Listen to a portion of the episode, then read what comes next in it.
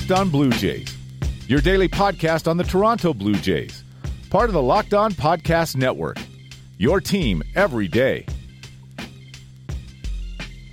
Hello, Blue Jays fans. Welcome to Locked On Blue Jays, your daily dose of Toronto Blue Jays talk directly into whatever listening device you use, be it iPhone or iPod or something that it doesn't have the corporate stink of Apple all over it. I'm your host, Ryan Andrews, and we are back on this doubleheader Thursday edition of the podcast. This is making up for Canada Day when I was in the woods and nowhere near a computer to record things with. If it helps, I got lit up by mosquitoes, so I, I suffered away from the mic. So take solace in that. Anyway, I'm I'm getting off topic. I, I said this was a doubleheader episode, and there's a very good reason for that. I have with me a someone someone who I've been looking forward to talking to really since joining Locked On, and and it only expanded with. Ah, I see what I did there. It it only grew with the news that they were striking out on their own and building their own website.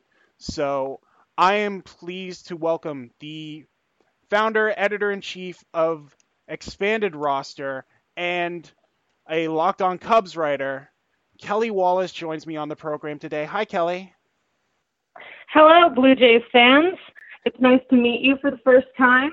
I'm, Uh, I hear that you're just as neurotic as Cubs fans, so I feel at home already. oh, you, it is it is a natural natural line to draw between the Cubs and the Blue Jays. But it, hey, at least you guys have a ring recently. You get to lord that over over us poor Blue Jays fans who have to watch the Yankees and Red Sox come back again.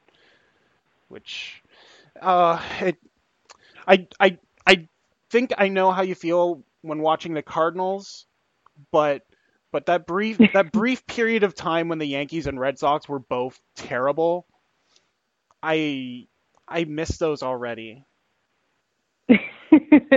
I think there are a lot of people in the baseball fandom who would be comfortable seeing the Yankees and the Red Sox uh, get taken down a peg once again. Oh yeah, we we may have to wait for our chance, and I'm, we'll actually get into that in the second half of the podcast, drawing more parallels between the two fan bases. But I wanted to start with the main reason why I asked you on Kelly, and that is this expanded roster project that you have started. Uh, it, the Kickstarter ended yesterday, but you reached your goal with with money to spare. Um, first, first of all, tell me how this idea came about. I know it started with a tweet that you had before, but but um, can you elaborate more on on what made made you want to create this site? Sure. Um, well, yeah, it did start with a tweet. Um, just I had been having conversations with a lot of friends of mine prior to that tweet about uh, about how it feels like a lot of sports media is sort of dominated by the same five or six voices or five or six outlets. And if you look at, you know, the makeup of the kind of person who ends up uh, in those positions as beat writers. I notice it especially with the Cubs, but it's true everywhere, really.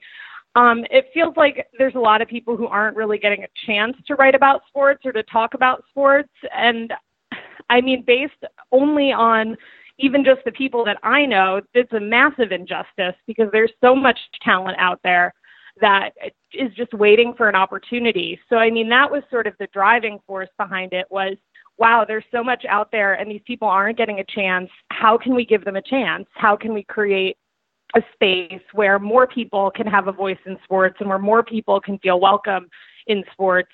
Because while a lot of people, um, there's obviously a lot of pushback and a lot of negativity, specifically a lot of the time towards women in sports, towards LGBT people in sports, especially people a lot against trans people in sports. And you're doing yourself a disservice because those are a huge part of the audience for sports. Those are huge fans, and those are incredibly talented people who should be able to contribute just as much as anybody else. That is a beautiful sentiment and one I entirely support 100%. I full full disclosure, I am a backer of this project. I did I did give oh, well, thank you. I did give my $25 American which 33 Canadian, so I, a little bit, a little bit more, I think, in, in the effort there, getting getting the extra money through.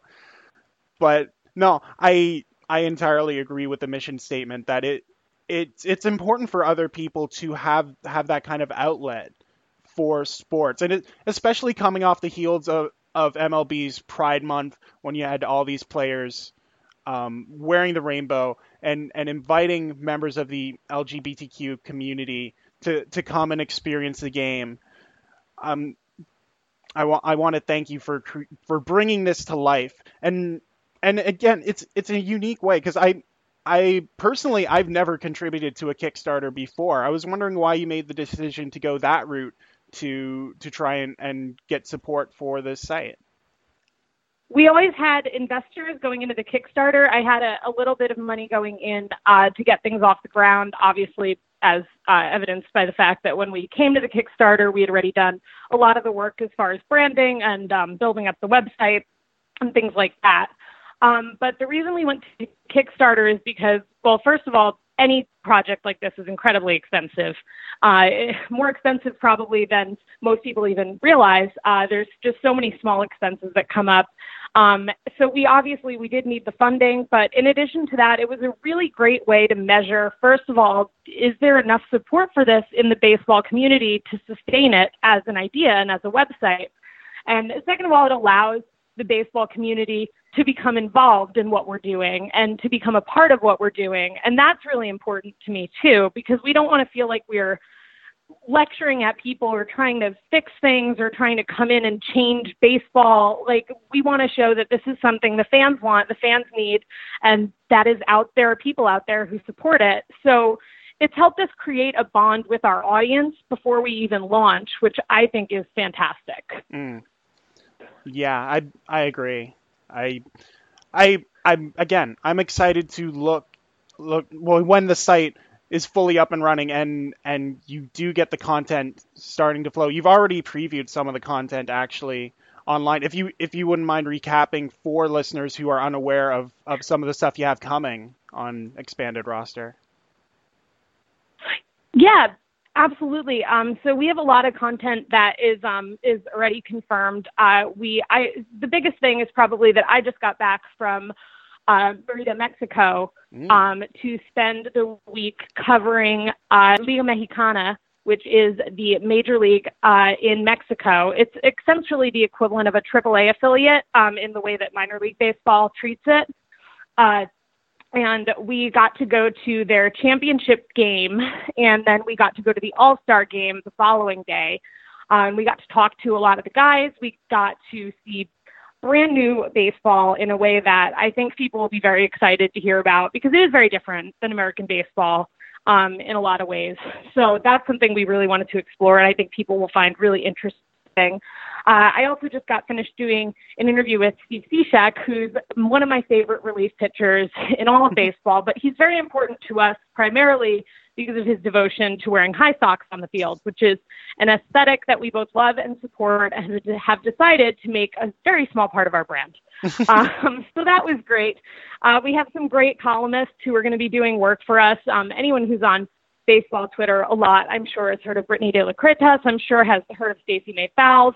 Um, I mean, these are all top quality authors with bylines at some of the most incredible sports magazines that exist. Um, so we feel very lucky that people like that have seen our idea, have believe in our project to the point that they want to come work for us. So yeah. I mean, those are some of the things that I'm most excited about going in. We do have uh, some other projects we're working on that we're not ready to announce just yet, but you can look forward to I think some more big announcements from us in the next week or two.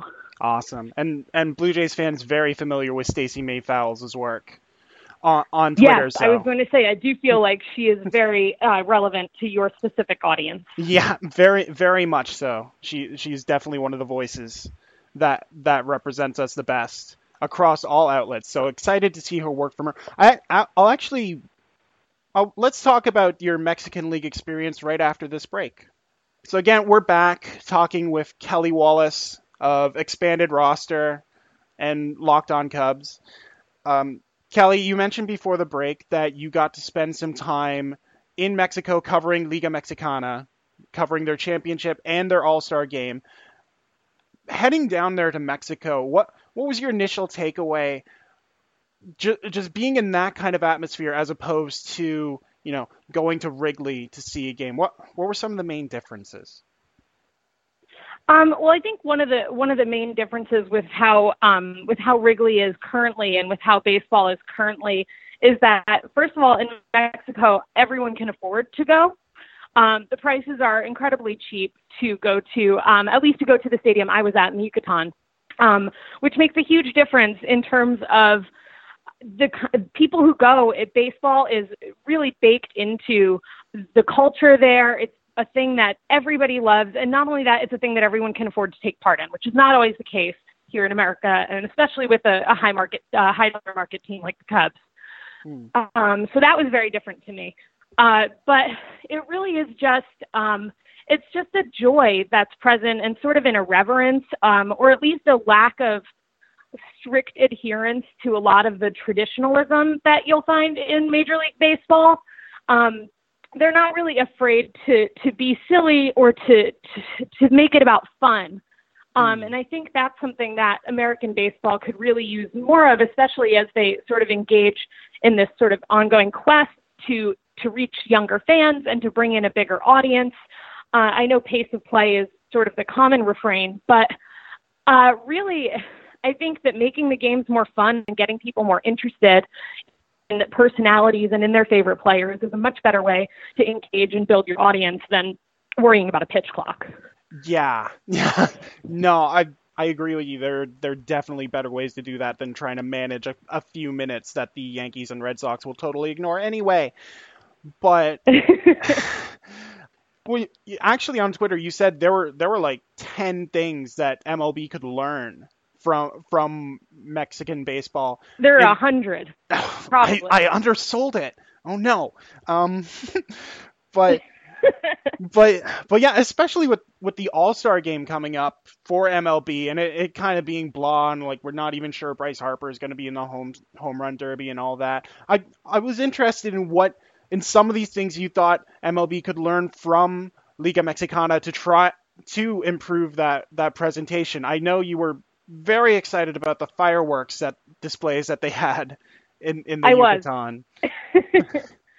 I was very excited. Uh, the thing is, it feels more like an event uh, a little bit. I mean, not that the All Star Game doesn't, but, but it's more than a baseball event, I guess, in the way that it's presented. I mean, it, it opened with um, a great celebration, um, Yucatan culture with some traditional dancing uh, and a lot of celebration that was brought in from the local community. Uh, then there was a concert featuring a pretty pretty well known local band, and then you had the fireworks display, and this is all before the game even started.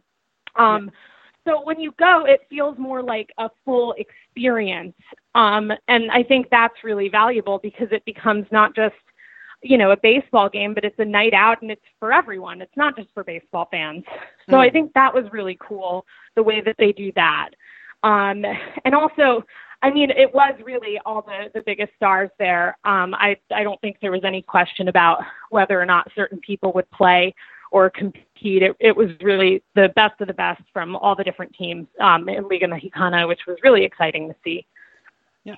Um, um, I'm actually I'm I'm curious. Could you highlight a couple of the of the stars of of that All Star game or the championship series that you feel uh, American or Canadian fans should know about?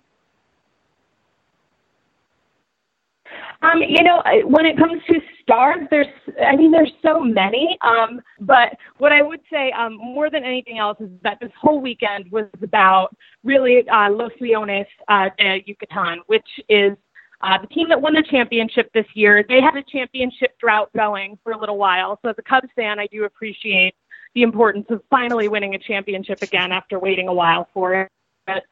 Um, they had by far the most players on the All Star team it's just been really a record year for them across the board. Um, and that was really, I think, the feeling that everyone had, especially since, again, this was their stadium. So it was essentially a home game for the championship and playing the All Star game in their home stadium. So the crowd was really, I think, invested in cheering on the Leones.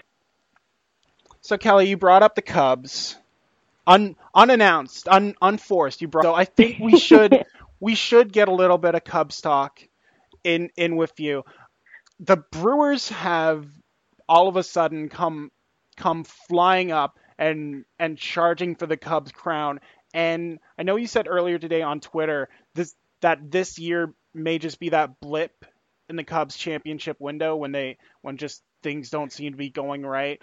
I I wondered if you could elaborate on that. Do you do you think the Cubs can still make a run at it this year, or or should they be kind of holding back and waiting for 2019? Um, I don't think I'm at the point yet where I'd say wait, uh, hold back. I don't think I don't think the division is out of reach. Uh, I should clarify what I mean when I say that is that this year has brought a lot of bad fortune and a lot of things that I think Cubs fans and the Cubs themselves really didn't anticipate being problematic. Mm. Uh, and I, I think you can see that if you look at the preseason coverage, talking about how our rotation, for example, was going to be one of the best in the NL, certainly one of the best in all of baseball. And on paper, that looked absolutely true. Um, I don't think you can argue with the idea of Lester, Hendricks, Darvish, Quintana, and even Chatwood, despite his struggles, is still one of the better number fives in Major League Baseball. If you actually look at his numbers outside of the walk rate, which is obviously astronomical. Um, so I think that problem is now when you look at it, the rotation has actually the biggest hindrances uh, throughout the year so far. Um, Chatwood has obviously had a lot of struggles with his command.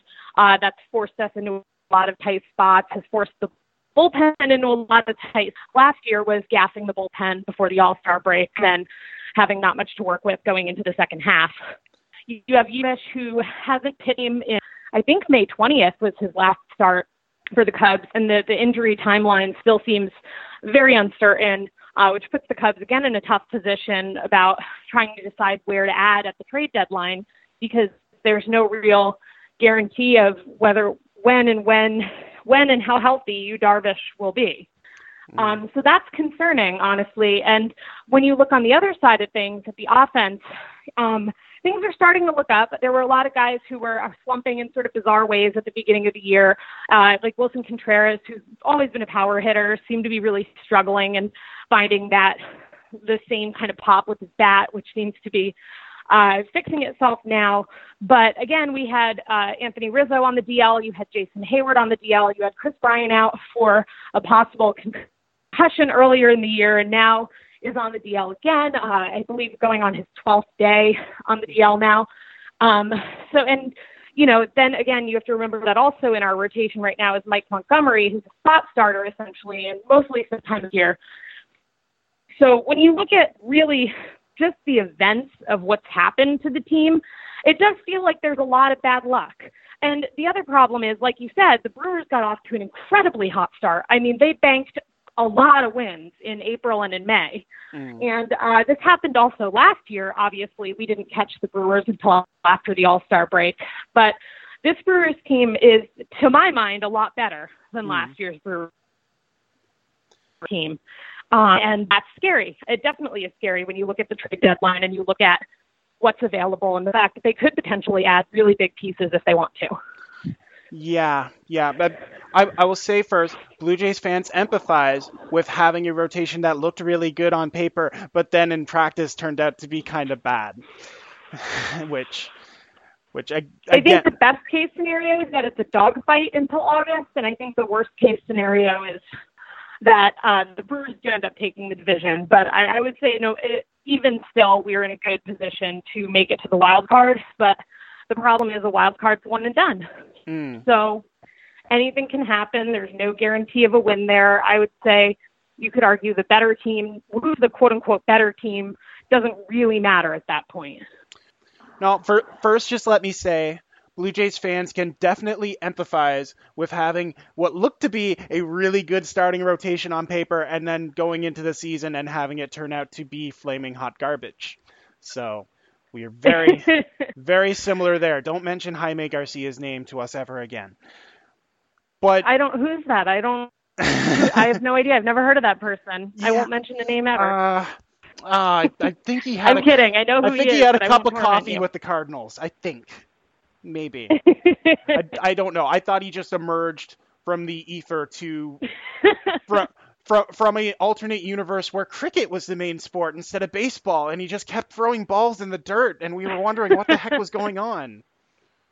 Like there's there's a Canadian Tire commercial going around where where um where an Indian kid comes in and and bats with the local local kids using his cricket stance, and he golfs it out of the park, and it's great. I'm like, yeah, that works great for batting. It doesn't work for pitching.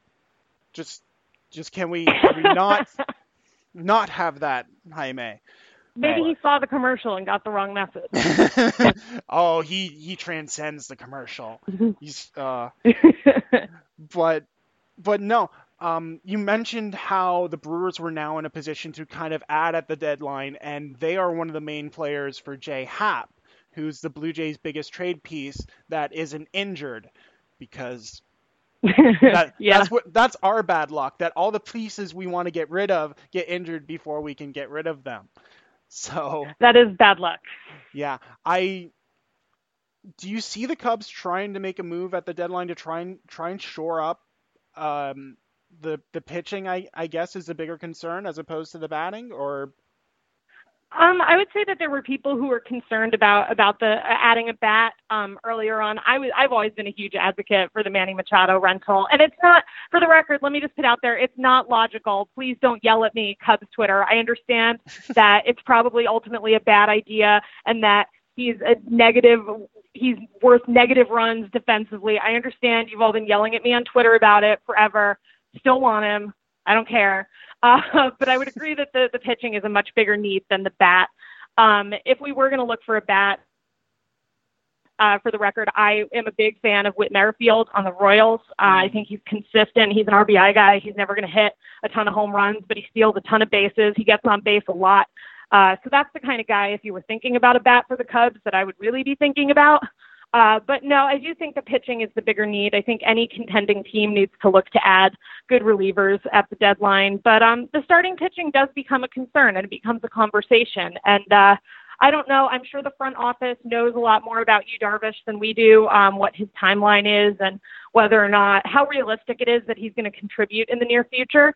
Um, but I would say if that, if the timeline for Yu Darvish pushes him out of commission, uh, for much longer. I mean, you do have to think about adding a starter, even just because of that. Um, and obviously, you do have the ongoing problems with Chatwood hmm. uh, that probably could use uh, a backup to cover there if things don't start to improve. Can we interest you in a slightly injured Marco Estrada? I don't think you can. No. the pro- but then again, the problem becomes that the Cubs don't really have the farm to mm. tr- trade for a top line starter, and the Brewers really are in a better position that way. So are the Yankees. Uh, so are the Dodgers. I mean, you know, there are a lot of teams out there that are probably looking correctly for starting pitching that have a lot more that they can bring to the table. Um, whereas if the Cubs wanted to do that, they probably would have to dig into the major league roster. And I know that there's a lot of reluctance to do that just because Joe Maddon is so in favor of positional versatility, and any of the guys who would be potentially traded would be an incredibly versatile piece um, that can probably play two, three, or four positions. So, yeah, yeah, we don't have many of those. We're make we're trying to make one. Like, yeah, I mean it, that's you know you look. I think like an Ian Happ is probably the most likely to be moved when you look at people on the major league roster, and I mean that's a guy who's played second, who plays all over in the outfield, who's covered at third base when Kris Bryant's not around. I, I mean he's just a guy who can do a lot on the field. He's a switch hitter, got good power for being his age, a lot of team control on his contract. I think you look at who have, who might have a lot of value to certain teams. Yeah. Um, just uh, one one final thing, and it, it kind of relates to the Blue Jays as well. Um, Kelly, you are a survivor of the Cubs rebuilding process. I I know, I know, I'm taking you back to the dark days, but Blue, Blue Jays fans have been staring at this team for the past year and a half, and that debate has come up. Like, do we follow the Cubs and the Astros, just blow the team up, wait for Vlad Jr. to come up, and, and try and build around that? Um, do you have any any words of wisdom or, or words of solace for Blue Jays fans who might be staring at a similar rebuild coming very soon? I would say trust um, trust your front office. Uh, I think the thing that made the Cubs rebuild work and didn't make fans feel like they were watching a tanking team with no hope for the future was the fact that the front office was always very upfront with what they were doing, why they were doing it, who they were bringing in. I mean, literally constant email updates to fans, things like that um, that really made people understand the process and trust the process. Um, and in addition to that, for the record, I think it's important to note that the Cubs absolutely uh, made a lot of progress via drafting and via the years that they did not spend, that they spent intentionally not competing.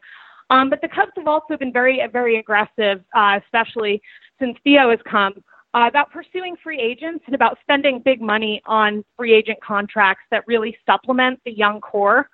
Um, and I think that's something other teams need to keep in mind because it's not just tanking and it can't just be, you know, losing to eventually win, but you do have to be willing to make aggressive moves and to invest where it makes sense to invest. I mean, if you look at the past couple years, the Cubs have given out obviously some of the largest free agent contracts around. Mm. Um, so that's something that, that also has to be considered when you're looking into a rebuild or you're looking into something like that. You have to be willing to, to supplement that and spend the money uh, that's going to help you build around the pieces that you're able to get uh, and to start having at a younger age.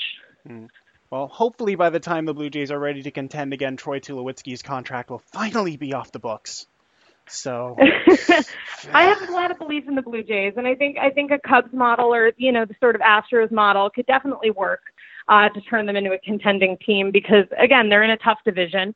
Uh, you really do need to put in a lot of work in the process to really bring them up to that level. But I think it's absolutely doable, and I, I'm very interested to see what happens with the Blue Jays in the next couple of years. As are we all. Kelly Wallace, thank you so much for joining me today. This has been an absolute treat. Can you tell the fine folks where they can where they can find your work? Not that we haven't exposed on it enough as it is, but they just just remind them where they can find you. Sure. Um, well, you can. Most of my work is uh, me being silly on Twitter, so you can follow me at Kelly A Wallace. Um, but uh, I also contribute, uh, like that was mentioned on Locked On Cubs. You can find a whole lot of my stuff there. But going forward, you will find all of the work on Expanded Roster, um, which you can follow at Expanded Roster on Twitter, at Expanded Roster on Instagram, and we will keep you updated. And you can expect the launch for the website before the end of the summer. Awesome, and definitely follow Kelly on Twitter. She is a great person to watch for for takes. So I I heartily endorse her. If you want to follow me at the same time, I'm nowhere near as funny, but I'm also there. So you can follow me on Twitter at neoac18. That's N E O A C 1 8. You can follow this podcast at Locked On Jays. And also check out jaysfromthecouch.com just because that site is awesome and my written stuff still appears there from time to time when I actually have the energy to write. So I'm I'm hoping I'm hoping I will have more energy to write. I'm I'm looking at, at having something come out by the end of the week. Depends on how work goes. But again, Kelly, thank you so much for coming on to the podcast and and joining and and hopefully we get to talk again in the future. Absolutely. I had a great time. I'd love to come back on. I you have an open open door, open window, whatever opening you can use to get inside. you you have it. So again, thank you. Awesome. Well, thank you so much for talking to me. Thank you for coming on, Kelly. So, for Kelly Wallace, I'm Ryan Andrews. Thank you so much for listening to this episode of Locked On Blue Jays, and y'all take care.